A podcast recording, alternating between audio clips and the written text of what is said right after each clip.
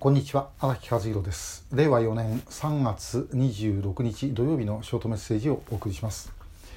えー、今日お話しするのはまあ分かりにくい話で、まあ、私の話いつも分かりにくいかもしれませんけどもあの分かりにくくてもいいんじゃないかという開き直りの話です、えー、物事何でもかんでもですねあのスパッと割り切れるとかっこいいですよね、えー、そう聞くとですねなんかこうほっとします。まあ、そういう人間のもう本性みたいなもんで、えー、今起きてることがどういうことなのかっていうことがやっぱ分からないと不安になるんですね。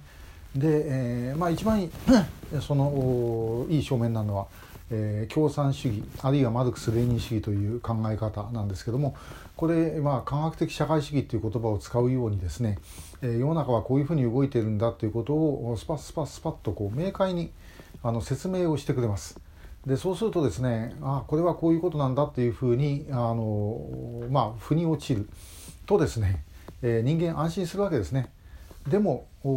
それ正しいのかっていうと、まあ、全然めちゃくちゃな話ですねありえない話で、えー、しかし共産主義になれば、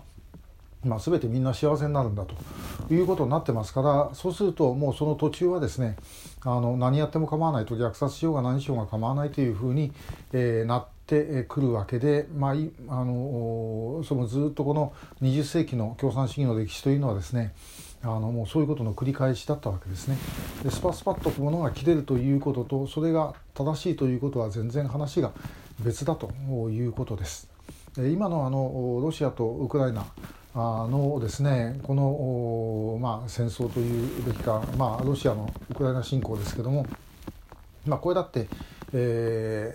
ー、ディープステートと戦っているロシアが正しいとかですねそれからもうウクライナがあのやられてるだけなんだからただ正しいっていうふうにあの、まあ、割り切ってしまえば簡単ですけども物事そんなに簡単に割り切れるはずはないと思います。で、えー、ただ少なくともあれによってですねあのウクライナの民間の人たちが多数犠牲になっているということは間違いないんで、えー、これをなんとか止めるようにはしていかなければいけませんけども、えー、国対国の争いということになってしまうとそれはですねあのこっちが100でこっちが0なんていうことは絶対にありえない。でどんな時でもお互いにやっぱり保険をかけて、えー、いるわけですから、まあ、それで例えばウクライナがですねあの反日国家だとか親日国家だとかですねもうそんなことを言ってもそもそも全く意味がないだろうと思います。で私たち研修者の世界でもどっちかというとあのアメリカの方の学問を学んだ人には多いんですけどもやっぱりこう社会現象もですねこれはこれこれはこれこれはこれっていうふうにですね、えー、スパスパスパッとこう分けちゃってこれに当てはまるあっちに当てはまるっていうことで論文書く人って結構います。でもこれ一体どういう意味なんだろうかなと、えー、私たち地域研究者っていうのはもともとそこにある現状をどういうふうに見るかっていうことがやっぱり一番メインですからそういう立場の人間からするとですねこんな分けたってしょうがないんじゃないのというふうになる。まあ、もちろんそのまあ分ける方の立場からすると、えー、それ分けなかったら学問なんねえだろうとえー、いう話になるわけで、まあ、これはあのなかなか結論出ないんですけども、まあ、両方でいろいろですね、えー、ああでもないこうでもないって言い合うということを続けていくしかないもともと学問の世界なんてあの ああでもないこうでもないっていうことを永遠に続けていく世界ですから、まあ、そんなもんじゃないかなという感じはあのいたします。でえー、さてこの東アジアの中国韓国北朝鮮台湾えーねえー、ありますけどもこれやっぱり簡単にですね こいつは敵だあいつは味方だというふうにあの分ける